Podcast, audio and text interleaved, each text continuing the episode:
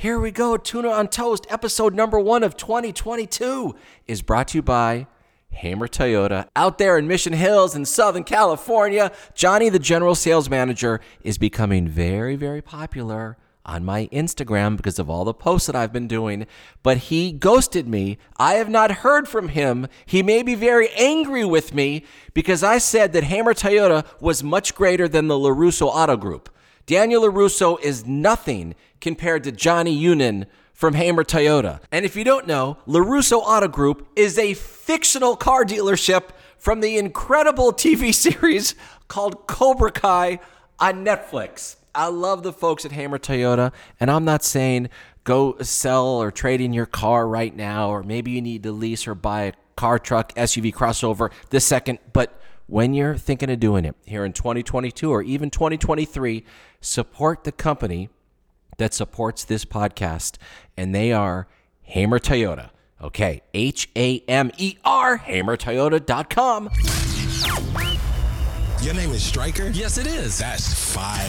wow. I love sandwiches. It's called tuna on toast. I, I, I spit. I don't know what I'm doing. I love music and I love those that create it. Strikers here. Tuna on toast. Yes, tuna on toast. Let me just tell you straight away that this episode with Tim McIlrath from Rise Against is one of, if not my favorite podcasts that I've done so far. Thank you for joining us today. Thank you for listening. Uh, if this is your first time, welcome. There's a lot of great episodes. You can go back and listen or watch. Go to the YouTube channel, which is Tune on Toast with Striker. Uh, I'm easy to find on Instagram and Twitter. Ted Striker, Tune on Toast, blah, blah, blah, blah, blah. There's a lot of great episodes. But thank you if you are someone that has come back week after week after week and helped spread the word, this is an independent op- as of now, a, as of now, a totally independent operation. The only way people find out about this show is through my dumb social media, which I hate self-promoting. It's very uncomfortable, and it's you. You telling your friends, you going on message boards, you're retweeting, you're talking about parts of the interview from Tom DeLonge, Tom Morello, Mike Shinoda, Bishop Briggs, Davey Havok, M Shadows, Brett Gurewitz, Lars Frederiksen, whoever it is. Thank you so much for spreading the word. Before Tim joins us, and by the way, quickly about Tim from Rise Against. What a combination of traits Tim has. He's so smart. He is not even remotely afraid to use his voice and speak his mind and take a stand. But he is also he's charming and funny and fun with a great laugh. You put those together and that's how you become a superstar. I mean, and it's unforced. It is it's unrehearsed and it's unforced and he never compromises his art and I really, really admire Tim. Tim McIlrath. That's how I say his last name, Tim McIlrath. What kind of roller coaster ride did you have over the holidays? Because, man, for my wife and I, it was a roller coaster of emotions and a roller coaster uh, of a ride physically and mentally, which I, I'm going to share with you here. And I know 99% of people have it way worse, but this is our own experience. I was exposed to COVID I have not had COVID to this point. Uh, as far as I know, I have not have COVID. I've been tested probably 13 or 14 times, but on December 23rd, as everybody you knew and I knew was testing positive, I was exposed. And I don't mean I had a 1-minute conversation with somebody that was that had COVID. I was with somebody for 5 hours that had COVID. They didn't know they had COVID that day. They tested positive the next day. So he sends me a text on December 24th. He's like, Striker, I just tested positive for COVID. you better go get checked out, man. So I'm thinking, oh, God, maybe I'm the one that gave it to him. I'm asymptomatic and I don't know. And now this guy's sick. But then I was also thinking, if I was with him on the 23rd, would he already have gotten sick and tested positive in one day? So I went on the 24th, uh, Christmas Eve, at 5 p.m and I got tested. And I got the results at 6:30 p.m. and I came back negative. Okay, well that's fine, but I thought there is no chance that I'm not going to get sick. So what happens on December 26th? I start feeling like crap. What happens on December 27th? My wife starts not feeling very good. I'm feeling worse than her. Then on December 29th, she is not feeling good at all. I'm not feeling good. I'm like, babe, we're both going to get tested together at the same time. And I'm sure we're positive. And listen, we're going to both be positive. We're going to snuggle in bed. We're going to watch Cobra Kai. We're going to enjoy life. Just enjoy, not enjoy life. We're going to be sick, but let's just get through this together. So we both go for the tests.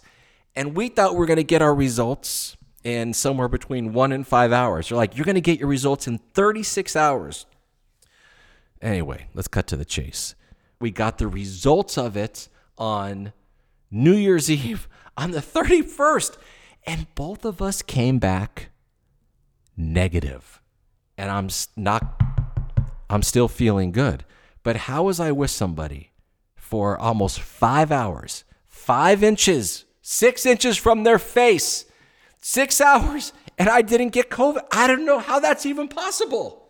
But so luckily we're doing good now. I'm feeling good. Katie's feeling good. Maybe we just had the flu. I don't think it was a men- it was not a mental thing cuz I'm someone that doesn't take naps. I was falling asleep on the damn couch for like 20 minutes at a time with a really bad sore throat and a headache. So, we're negative. I hope you had a wonderful uh, holidays. Let's get to it, everybody. This is a really, really fun episode. I've been yapping way too much before we bring in uh, Tim from Rise Against. These guys just released, well, it was in June of 2021, their ninth full length studio album, and it rules. It's called Nowhere Generation. Please welcome the front man from Rise Against. Here he is, the one and only Tim McIlrath. There I am, and it's almost time. Oh, there he is. Oh, there he is. All right, starting it right now. Connecting. Striker. Tim, Buddy, you got the great setup. do I? Is it okay? Oh my God. All right, good. How are you, Tim? I'm good, man. I haven't seen you in a long time. I know. And uh there's about somewhere between eight and ten artists slash bands Mhm. who I adore as uh, musicians and people who I have not had any face to face contact with the last three years. And of course, you- you're on that list. So even though this is through Zoom, I feel like I'm right there with you. I know this has become the new normal, right? it has. Uh, what's been pretty cool here, though, and I want to tell you straight away Tuna on Toast, my show, has nothing to do with the food. I don't care. Uh, Davey Havok was on. We called it avocado on toast that day. Ah, right. Okay, that's good. I This is that. a reference to a Seinfeld episode where nothing goes right for George when he orders tuna on toast. So I hope that Right, things right. go okay for me with this dumb podcast I do. I, can't, I can't see how it could not. It'll be great. Thanks, man. Yeah. Can Uh, you see me and hear me and everything? It's all right. Oh, it's perfect. Okay, Actually, let me just wanna make just sure. let me check the levels coming in just to triple. yeah, I can turn myself up a little bit too if you need to. Or test, test, test, test, test. okay, good. I'm Yeah. always so relieved when everything works and there's no delay and all those fun things. You know. Yeah. hey, do you like? And we're recording already and everything. Do you? Do you enjoy doing the zooms, or would you rather be face to face with human beings? I guess like I'd rather be face to face with human beings. Um, but it is amazing how much I can get done, like just from right here, you know, without having to fly me somewhere and then put me in a hotel in a car and take me around to radio stations. It's like that seems like a really that's that all seems so elaborate now. you know, this is way easier. But Tim, what are you going to do when hopefully there will be some face to face stuff and you're on the road and you're in who it could be LA, it could be New York, it could be Chicago where you got super talent and there's talent everywhere, but maybe you're in a part of the United States where it's a brand new host and you need to go see them. Um, are you going to be like, oh crap, I, I just let me do Zoom from my Marriott? no, hopefully I'll never be that guy. Okay. yeah, yeah. Because I do, I do. I like people. I like being out. You know what I mean? I like traveling. You know what I mean? Like I, I, I do. It's all, and, it's, and I've become so such a part of my routine. You know what I mean? Yeah. Like, like you are part of like my road family. Like you're a guy that I see like like at least once a year usually. You know what I mean? Like Right. a show or something like that. So it's like I can count on. Oh, I'm going to see Striker. Probably there would be no reason why I wouldn't see Striker at some point this year. And all of a sudden, COVID happens, and it's like, oh, I took that for granted that I saw Striker every year. You know, it's amazing how much travel plays a role in the infrastructure of my life, you know. And as we sit here looking at each other and having this conversation, this Mm. is is this a studio that you're sitting in in Illinois? I don't need the address, but this is in Illinois, and this is where you have where write songs or record any songs. I'm in the room next door to you. Actually, I live next door. We've been neighbors for a while. I think you, it's time to cut your lawn. By the way, it's getting a little out of control. Um, no, yeah, I'm in Chicago. This is uh, a studio. It's not not a home studio. I have like a place that I can kind of get out, which came in handy during COVID. it was like when we couldn't go anywhere. At least I had a place to uh to kind of run and hide and, and keep doing what I do. And then it's turned into like this, like Zoom calls. Like I didn't anticipate my life like evolving into a place where I was doing a lot of this. And so it became a good place to kind of check into the office and turn the computer on and talk to people. As someone who has had some conversations that I record for audio and visual, I cannot Mm. tell you how much I appreciate that you have a mic and you're using uh, it's plugged into that. However you're doing it, it sounds so good. There's some people they have their computer 20 feet away and they're screaming at their at their Mac. uh, hey, yeah, what's up, straight? And it sounds terrible. I know I can't claim credit for all of it because I'm I the, like I feel like um at some point I started doing this and I did plenty of crappy ones like you said or like it looked bad I couldn't hear me whatever. And I finally called uh, our studio uh, the blast room in Colorado and I was like well you guys help me? Like I'm I'm such like a luddite like I don't I have never done a lot of tech stuff it's just usually me and a guitar and a voice memo. Mm. and so I feel like this COVID thing has accelerated my my tech skills. So at least I sort of know how to turn things on as long as you don't mess with it too much. So, Yeah, yeah. I feel the exact same way about my much smaller bubble than you out here. I was Right. thinking about uh, you and your band and the unraveling. That's 20 mother effing years ago.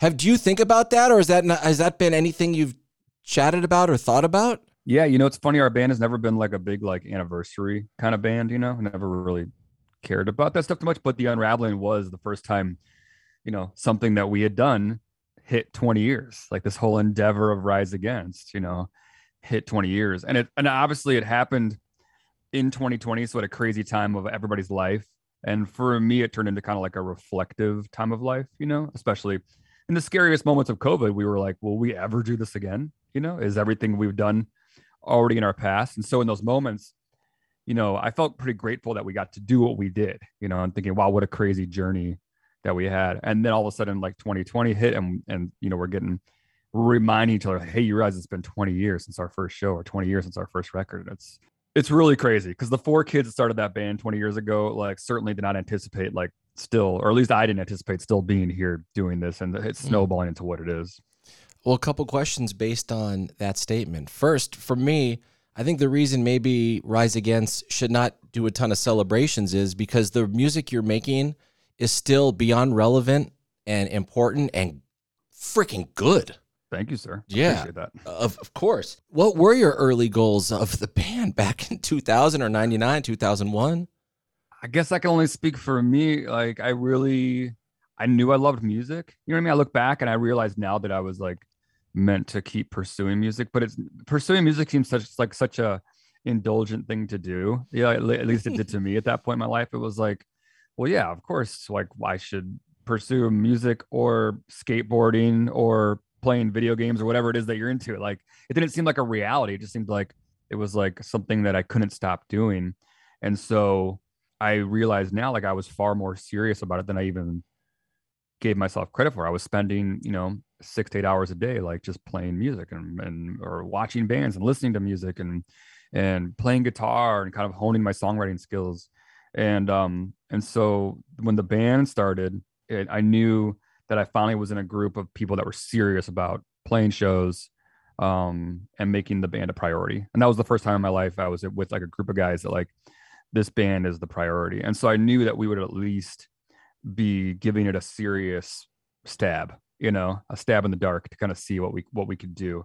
Uh, but the idea that it would become like a viable, you know, uh, reality and like the occupation, like that didn't even hit me until like five years later, probably. I mean, it was like only when we were finally getting signed and you know I was quitting my job and thinking, whoa, like I'm like I remember filling out uh, like a um, a form to get back in the country, you know, like one of those things. And I was like, ac- like occupation, you know? Right? Yeah. I think uh, up until that point, I just written student or whatever, you know. Yeah. And I was no longer a student, so I was like, wait, I'm not a student. Wait, what am I? You know. And I'm like, I'm literally, I'm writing the word like musician, and I was like, wait, am I a musician? Like, is this happening? You know, it was like one of those moments. Um, just for my own mind and like we've had many chats over the years that I'm super grateful for. But did you finish college at Northeastern Illinois? Did you fully Ooh. finish, or was the band starting to happen, and you're like, "Oh my god, this is too exciting! I got, I got to get the hell out of here." Well, you've hit a nerve here, Striker. Oh, sorry, So, man. I, I apologize for the segue we're about to get into. Um, I didn't finish school, but I just started doing it again. You did? Yeah. Come on. During COVID, well, I, I'll, I'll rewind. I was a junior at Northeastern Illinois, so you've done your research. Um, and I was good. I would have been going into my senior year, and that's when we got signed to Fat Records, and so we needed to be in the studio making a record, and that's when I dropped out of college because we had a contract to like to like do this. And so, but I always told myself, you know, I'm leaving behind like three years of school. One day I'll come back and pick this up. You know, I like got- a I- I basketball like to- player or a college football player or athlete. Sometimes they go back after the, you know, during or after a career. it felt like unfinished business. It felt Hmm. like it felt like like like if you you you were like built a cabin out somewhere in the middle of nowhere and then you left it one day and you just thought about it the whole time like why don't I just finish that thing? It's just sitting there, you know. And I left behind a bunch of credits and I enjoyed school, you know. And so during COVID when we couldn't do anything, I I felt the need to keep stay busy. But we had just made a record, so I wasn't like trying to make another record. And Nowhere I- I generation. right we made nowhere generation um and i was excited and we were still it was still under wraps at that point we're trying to figure out like everybody else was like how to put it out and at that point i signed back up for like uh a full load of classes Okay, hold And, on. uh, To get yeah. back into the university, did you have to uh, like go online and apply or did you ha- make a phone call? How did that work? so i had to go online and apply and talk to some people and i mean and i'll be honest so i've been this is my third semester i've been doing it now and nobody over there knows who i am just like in terms of like what i do professionally Right? like I've talked to people and it hasn't really come up and I'm not really the kind of guy who's gonna walk in and be like, don't you know who I am? You know, so it honestly you'd be surprised. People, you know, I'm just a student over there. You know, I talk to counselors and my classes. I have I've not I've not been in person uh, for any of it. So it's been over Zoom calls and but the Zoom calls, it's a there's other what I mean, what 20, 30 other students, right? Or at least yeah, so far only one of them has recognized me. Um, and then and I, we were, I was talking to him because you know on a Zoom call you can do like you can chat on the side or whatever. yeah. So he kind of oh, it was one day actually he um What class? oh it was a philosophy class Okay. and I'd already been in it for a few weeks and he was doing a call just like we are and he had a bookshelf behind him and he had books and records and then one day he had a record turned sideways so you could see the whole cover and it was a rise against record you know? And so i was like is this a coincidence? Like am i thinking too about this too much? You know? And then he and then i was like okay i'm just gonna message him and be like hey dude i, I like your record you know whatever. And he was like thanks like it's like this album's anniversary today. And i was like oh. But he but he didn't say anything else. So i was like Okay. Oh I'm, I'm overthinking this he just has a rise against album up he just doesn't know who i am right. and then I waited like a beat. I didn't know what to say. And finally he wrote back like in like a flurry of text, like, okay, dude, I thought it was you. I wasn't sure. It was like weird. And I was like, oh dude, it's totally cool. So Wow. um, and then actually I met him in person at a record signing. Like um when we when the album came out, we went to a record store and he and he's like, Hey, I'm in your uh, your classmate from philosophy. I was like, Oh, it's crazy. Wow. Oh, and so do you have? Are you getting straight A's now at this point, or is it a little more difficult than you thought? oh my god, Striker. Oh, I don't know how much you want to talk about this, but I'm in math right now and I have a final exam tomorrow night. Oh shit! so I never did math back in the day. If I if I could leave anybody listening to this with any advice, Yes. just just do math, man. Like do it the second you get out of high school, you know, do it your freshman year, do it while it's still in your brain. Because once you're 43 or I don't, I think it's how old I am, uh, then it's all just kind of blurry and it's more honestly it's more been one of the most difficult semesters and last few months of my life getting through statistics and probability i'll be so happy when it's done My cheeks are hurting right now from smiling with excitement and hearing these stories. I hope you like this is freaking aw- Do you have a protractor or a compass or a calculator or do you have to do you get to use your laptop? well here's the thing i got all those things and then i realized that the world changed a lot in the last 20 years and it's all on the internet so You're the Billy do all Madison, right? Right. uh, oh my god i mean it's funny because last time i was in school was like pretty much pre-internet you know and the internet existed but it was not a helpful resource in like 1998 you know it was like a really slow moving Yeah. nothing was on it you know and now i'm like oh like you know things like research are easier things like citations are easier writing papers it's all a little bit easier you still you can't just google stuff and pull it off of you know and i'm saying things i'm sure all your listeners already know because they probably all went to school but like you have to go through you have to get stuff from like peer reviewed sources from libraries and that kind of thing.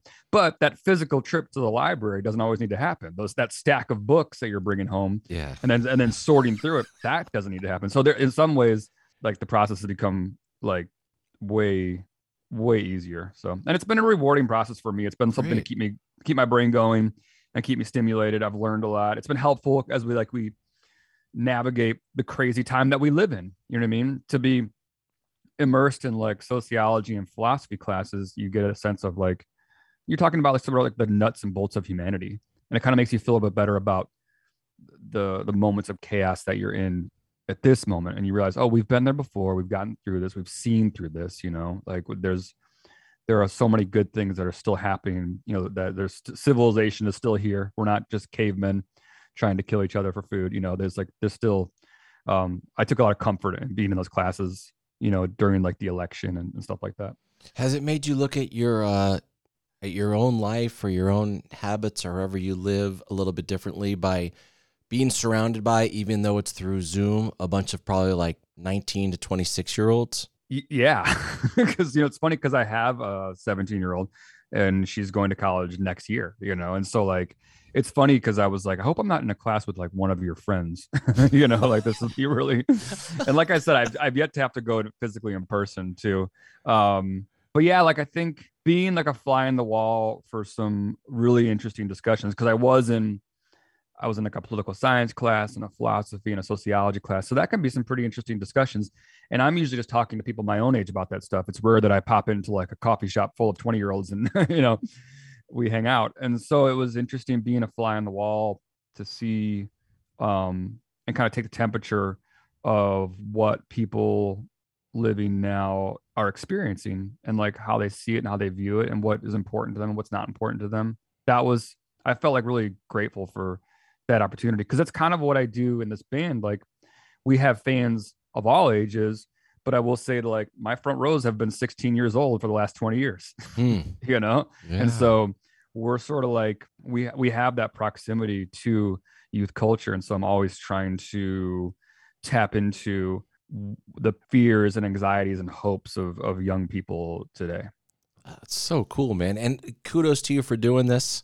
It sounds uh do you know how long what many more courses you have to take? And then we're gonna move on to music stuff. Uh, It depends on how much I really want to do. I was doing full load like during COVID, but now I'm back to having to do a lot of band stuff, so I've had to dial it down. So if I if I can if I if the band stays really busy, it'd still be a couple of years before I actually cross the finish line. And if like we went into another full lockdown, I could probably knock it out in a semester and a half. And will you go through the graduation ceremony with a cap and gown? I want to hand you flowers when you're done. I want to be there. I haven't even thought about it that far. Okay. Hey, how'd you meet Fat Mike um, from NOFX all those years ago? And then that led to him signing you guys. yeah so that was pretty lucky um J- uh, my bass player joe uh his band prior to rise against was a band called 88 fingers louie Yep. Yeah, people, yeah, yeah. people might people might know of um they were a pop punk band from chicago but one of the few chicago bands that actually had like national international success they toured they had albums out on hopeless and i, I think it was a Bliss Records, uh, yes. A s- right and then they had a seven inch on fat i think i think joe told me that mike said he would do a seven inch but not a full album but anyway that's how joe knew mike and that's how, how mike knew of joe And so when Joe's band disintegrated and we started Rise Against, naturally Joe just kind of let Hopeless know what we were doing. He let Fat Records know what we were doing. Um, I think it was Nitro Records we were talking to at the time. And just kind of sending out demos like you do as a band. You make Right. a demo and you just send it out, you know. And um, and we got lucky because Joe had that pedigree, so he had a couple of those contacts. And then Mike, I remember he passed on it right away. Like he like he's like, it's good, but I'm not gonna sign it. And we're like, okay, you know, it was a long shot anyway, you know. And then we kept talking to like other labels. And then he came back like months later and he goes, Wait, wait, have you guys signed anybody yet? And we're like, No, like we're kind of about to though. He's like, Wait, I like it. I want to put it out. And then next thing you know, that kind of changed our lives, you know, having your debut album come out on Fat Records in like 2001. That that was a big, big deal. Right, because if anybody that follows NOFX or Fat Records sees that a artist is signed to that label, it's it's instant credibility for the artist that just got signed. And it's like I need to investigate who these dudes are. Who is this Rise mm-hmm. Against? Where what are these songs? Yes, it was like a it was a massive almost like shortcut for us too. Like it was just like to get have this album coming out on this label. We didn't even have a show under our belts at that point. No, we, we were, and that was like a, a longer story about just having like we had problems with like getting a drummer that was working with the band, and so we had a lot of Right. downtime Yep. that we were just we weren't a full band, but we had this demo floating around, just waiting to like get the, get a drummer. And so we were like, wait, now we're signed and we haven't played a live show. What's happening?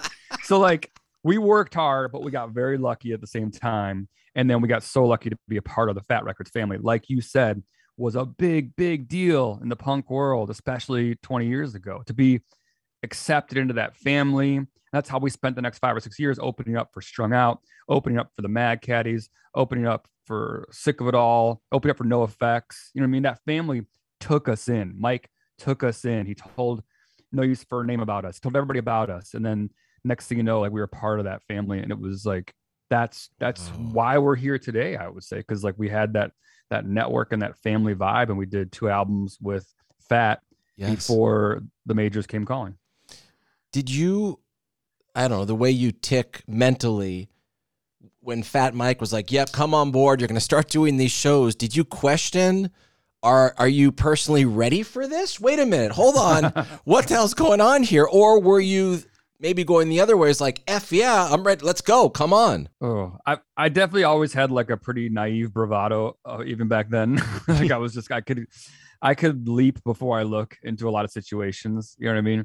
Um, but that question that you just asked, like, are you ready? Mike asked that to me to my face. Wow. When he met when he met me. Wow. You know, we had he had just signed us. He was out on Warped Tour. The closest date was Detroit. So Joe, me and Joe drove out to Detroit to to I was gonna meet Mike and we were gonna watch the band and everything. Took us right back to his bus and he kind of saw me. And then I'm I'm four or five years younger than Joe too. And so I was all of 21 years old probably at that point. And I think he didn't realize that either. And so he saw me and he was like, Who you're you're the singer? And I'm like, Yeah. He was like, Have you toured before? You know, and I was like, outside of Midwest weekends and college towns with my high school band, like not really, no. He's like, Are you ready for this? And I was like, I have no idea if I'm ready for this. Are you kidding me? Like, I, I had no clue. And so, you know, it was all uh, baptism by fire. After Siren Song of the Counterculture did Mhm. well, I'm not talking about commercially like I'm sorry, revolutions per minute. After that came out and it had a following. I mean, that's not necessarily every song was on the radio or anything, but then I think it was Geffen came calling. Was that tough? Was that like uh big discussions within the band like leaving Fat Records and taking this next jump or is that the logical thing for all bands that that's the way you should do it? Um, it was a little bit of both. And it's funny because the I was just part of this book called Sellout, where um an author named Dan Ozzi, he documents this time of punk and emo and hardcore. Um, when bands like Jimmy World, AFI at the drive-in, Yeah. you know, uh, all those bands from our world, Taking Back Sunday, Thursday, we're all getting signed, and he does a great document. So if people want to know more about that era, it's really uh, insightful. But so we were definitely part of that era of bands that were getting approached by major labels. And Fat very much felt like a family to us. So like the idea of leaving it seemed really scary, you know. And just as fans of music, we know all the horror stories. You know what I mean? We know all the things where where major labels go terribly wrong for bands and um all the all of the you know anecdotes about having to go back and write radio singles or or do this or, or the people who want to mold you and so we were hesitant about all that stuff but we were also pretty bold in moving forward and saying like if there's something out there for us that makes sense like we would like to take what we do our music and our message and have somebody hand us a bigger bullhorn you know where more people can hear it. Because i feel like there's some potential here. Sure. and fat fat also believed that there was potential. When they got revolutions per minute that was the like one of the first times they were like pushing songs to the radio with like songs like like the angel or heaven knows. We were on like the tony hawk pro skater game which was like huge at that point you know Right. like that was a career if you had a song on tony hawk it was career changing Even Brett Gurewitz from Bad Religion was like that was a game changer for them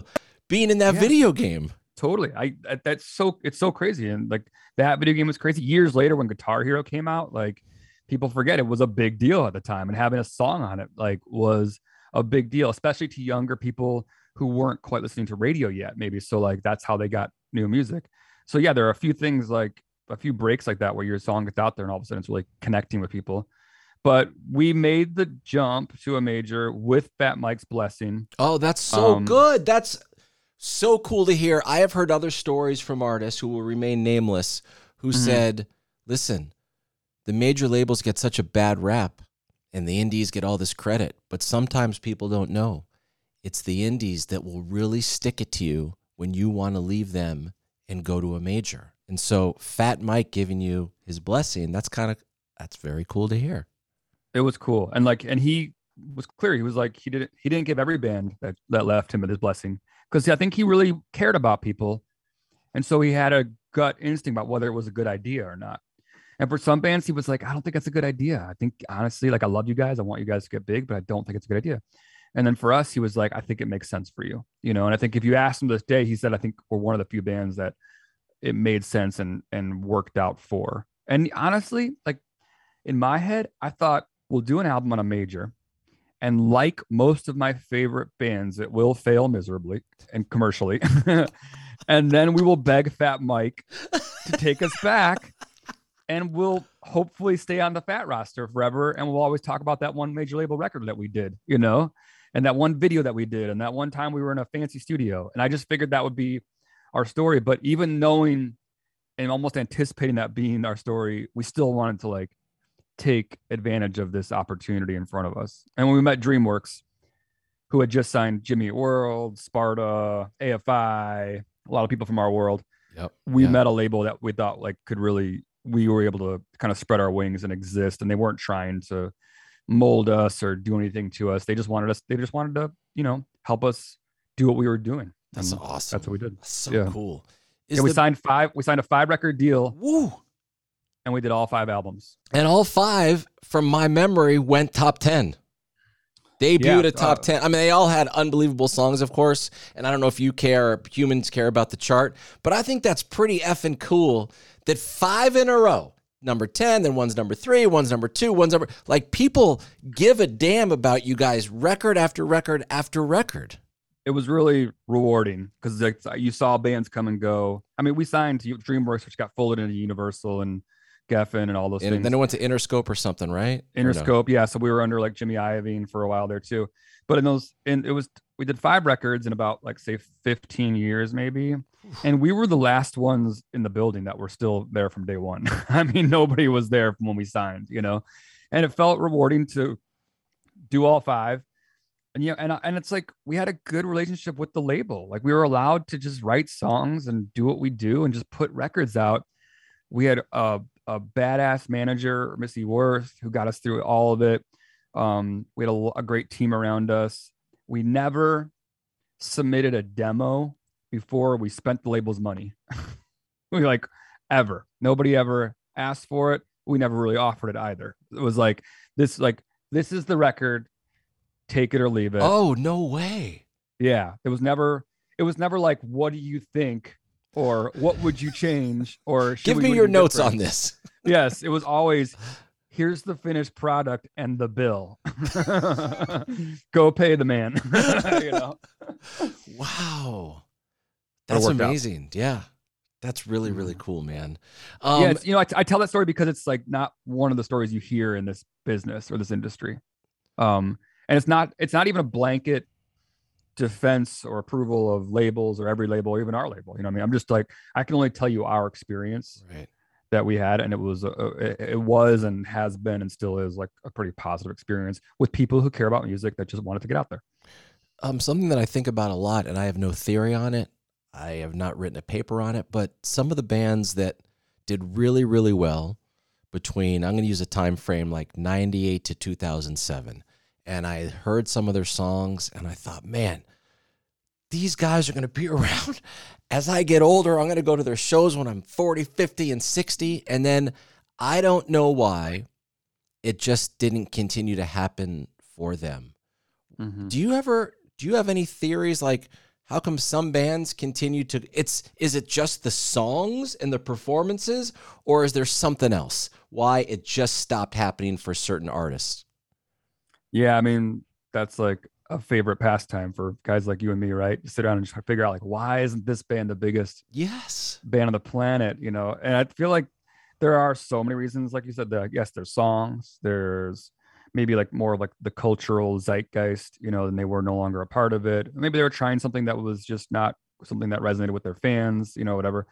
Inner turmoil takes out a lot of bands, Mm. you know, like and it's then and the inner turmoil comes out maybe not even like in a like a fight that breaks them up but it comes out in like the songwriting maybe. It comes out in the decisions they make you know because they can't make decisions you know and all of a sudden the, things just kind of grind to a, a halt.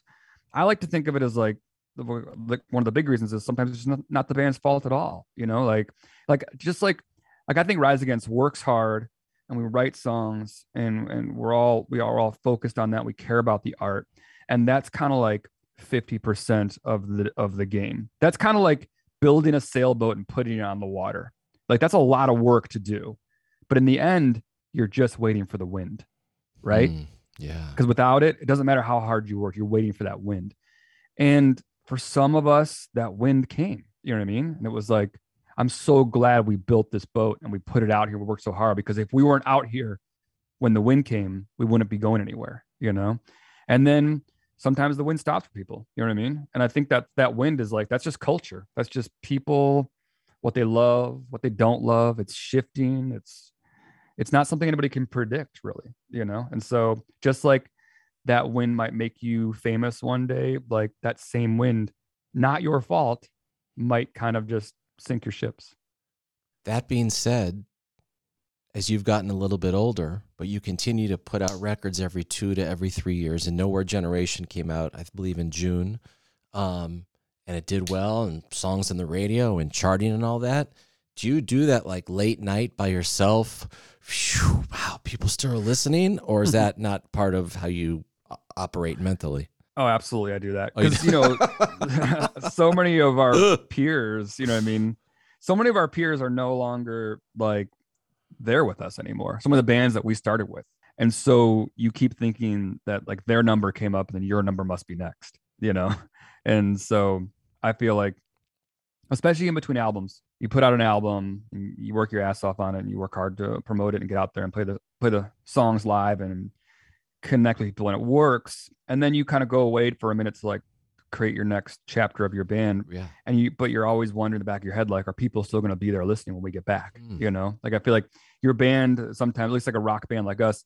It's like a, it's almost like an old classic muscle car that's been sitting in your driveway for a while, and you you put the key in, and you just listen is it going to turn over is it still going to be there you know and so every time it does you know just like it would be if you had an old car it's kind of a surprise like oh my god it actually it started up it's going this is great you know Yeah. so every record feels like that like when you make it when people like it it's like oh this is great like the car's running and people still like it this is awesome You just recently also put out the um the Nowhere Sessions and you covered Yeah. a Misfits song, right? And then a Yeah. Creedence Clearwater revival song.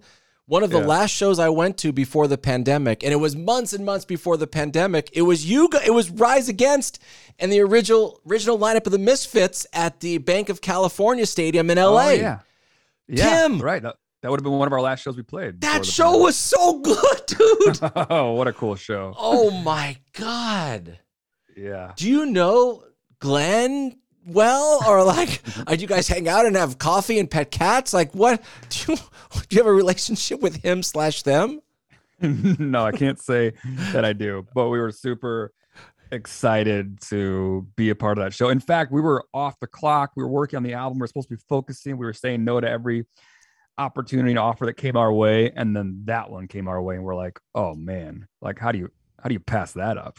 you know, um, and so that was. I mean, it's so cool to play with the Misfits. You know, one of like the Mount Rushmores of punk rock, and so cool to play for their fans. You know what I mean? To play for Los Angeles, California Misfits fans, to be out there in, in front of them and to get to kind of share that evening. You know, I think it was Distillers, right? And Yes. Nowhere League, so many cool bands. Yeah. Like it, it uh, that was such a cool night uh, for sure. Um, Hybrid Moment is the song. Why'd you decide to cover of all their songs that particular Misfits song? Well, the funny part about the Nowhere sessions and those covers is like the the dirty little secret is that we're always playing those songs at sound checks, and sometimes people are recording and sometimes they're not. And so like that one, we were we had done we'd played it a bunch um just for fun and we were doing the nowhere sessions which was which is essentially rise against recording live versions of some of our new songs and some old songs and the day was wrapping up and like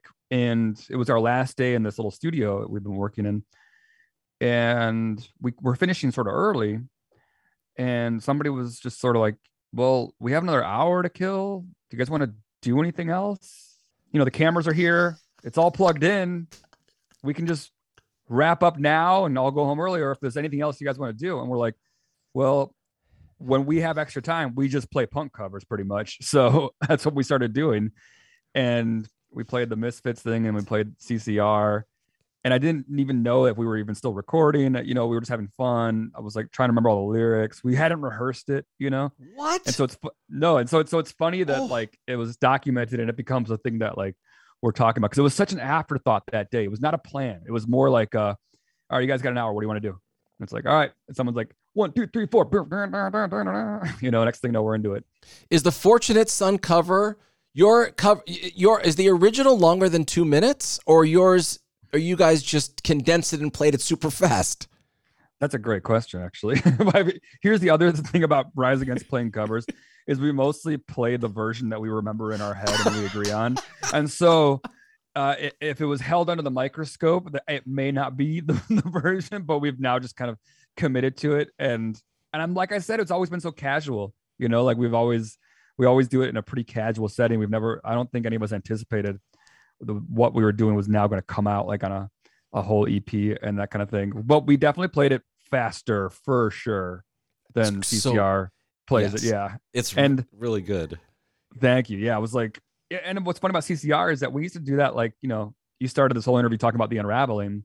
We used to do that song on the unraveling tours, you know, like that's how long we've kind of been playing that song. I don't know. It just kind of snuck into like somebody mentioned it one day and, and then we just played it back in the day. So it's like, it's a weird throwback for us to even go back to it, to remember those opening shows when no one knew your band.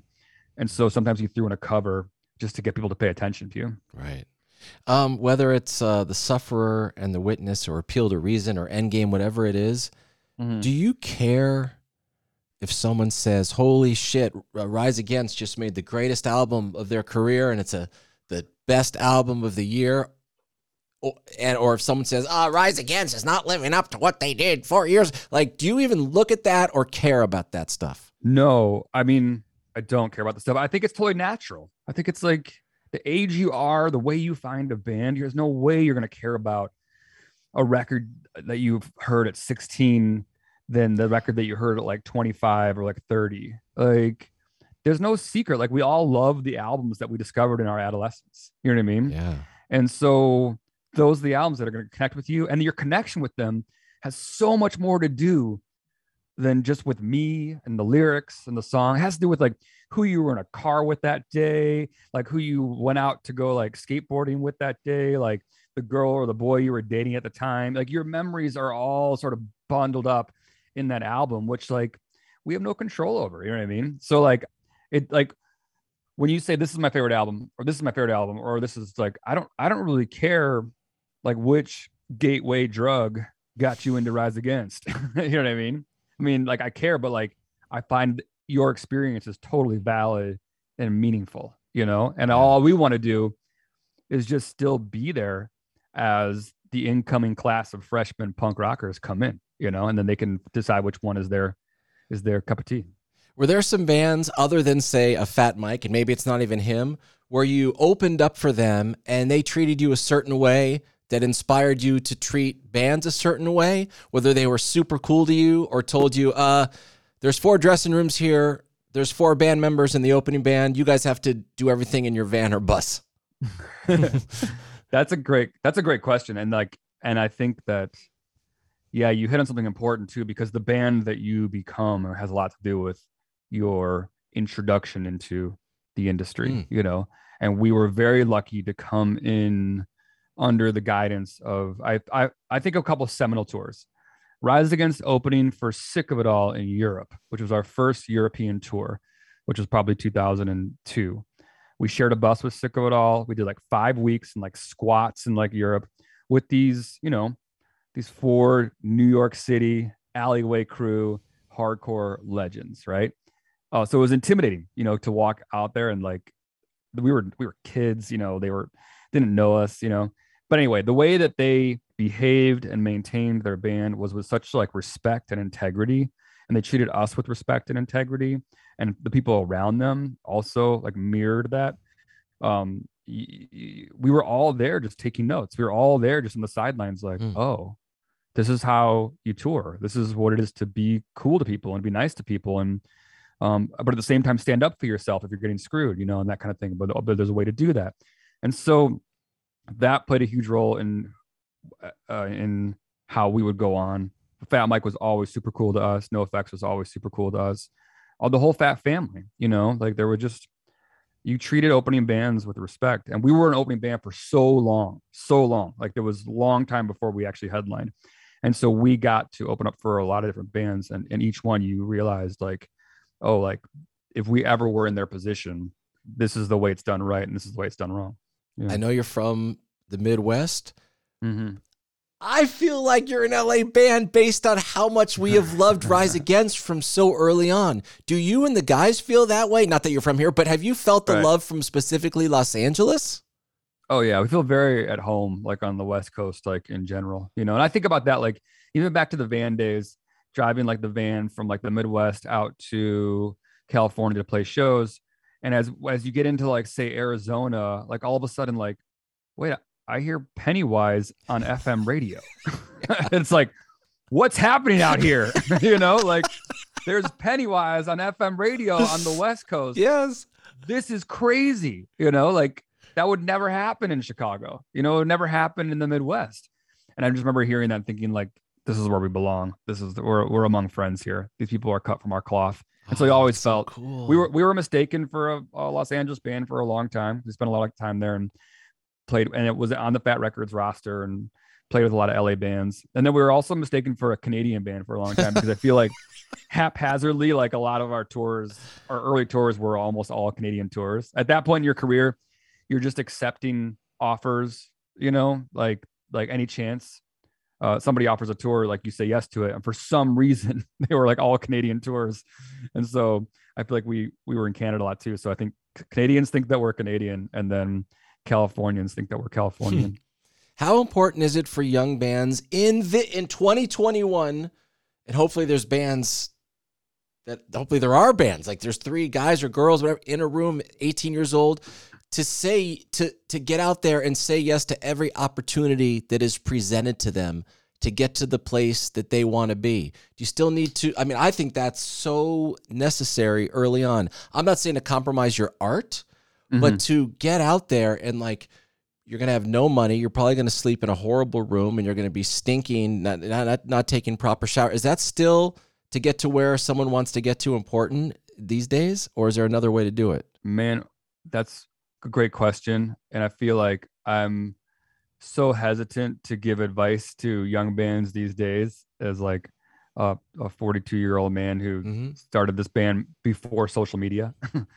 um, but certainly, if I was to give advice, don't be afraid to jump uh, at opportunities that come your way. You know, um, even if you think that you're not quite ready for them, you know, that's where you're going to become ready for things. That's how you're, you're going to learn, like in those flames. You know, you're going to learn when as you're forged in those flames. Um, and so I would say that for sure. But also, like like you said, um, don't be afraid to say no to stuff that doesn't feel right.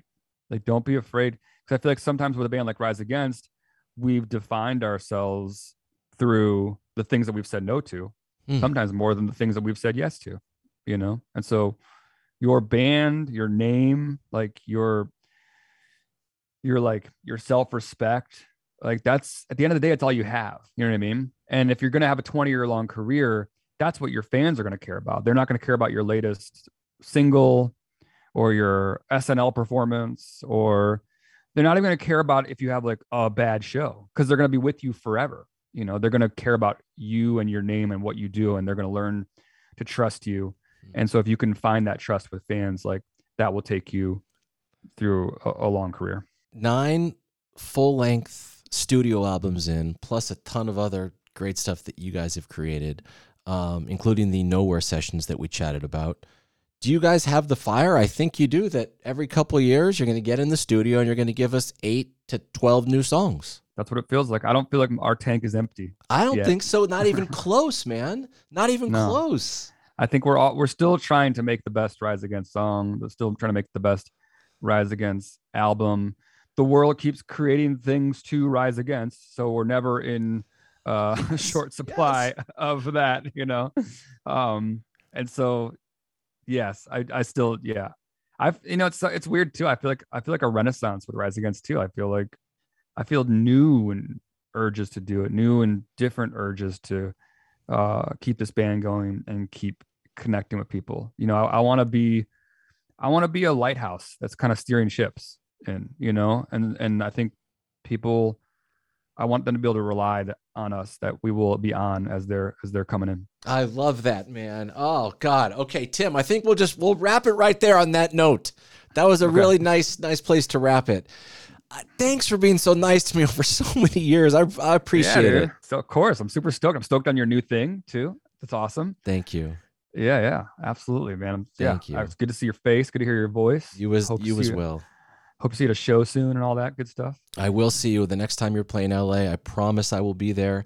And again, the way you have um, carried yourself as a professional and personally in front of so many eyeballs over so many years, and the way you use your platform while creating all these songs, doing it, and the mix of it, it's just so admirable. And that's why you're still here. And that's why zillions of people care. So congrats and thank you again. I'll see you soon, Tim.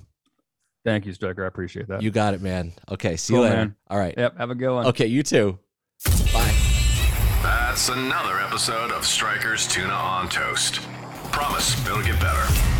Most likely. For sure. Maybe. That guy awesome or what? Tim McIlrath, Rise Against. If you have never seen Rise Against play, first of all, I don't know how that's possible. But if you haven't, when they come to a town or city that you live in or it's near you, put them on the list. Go watch them play. It's a great show. And another episode of Tuna on Toast is in the books. Don't forget, you can watch all these episodes on YouTube. They're all up there. All the episodes, Tuna on Toast with Striker. I'm easy to find on Twitter and Instagram as well. Thanks again for the support. Have a great rest of your day or night. Until the next time, happy snuggles. Bye bye.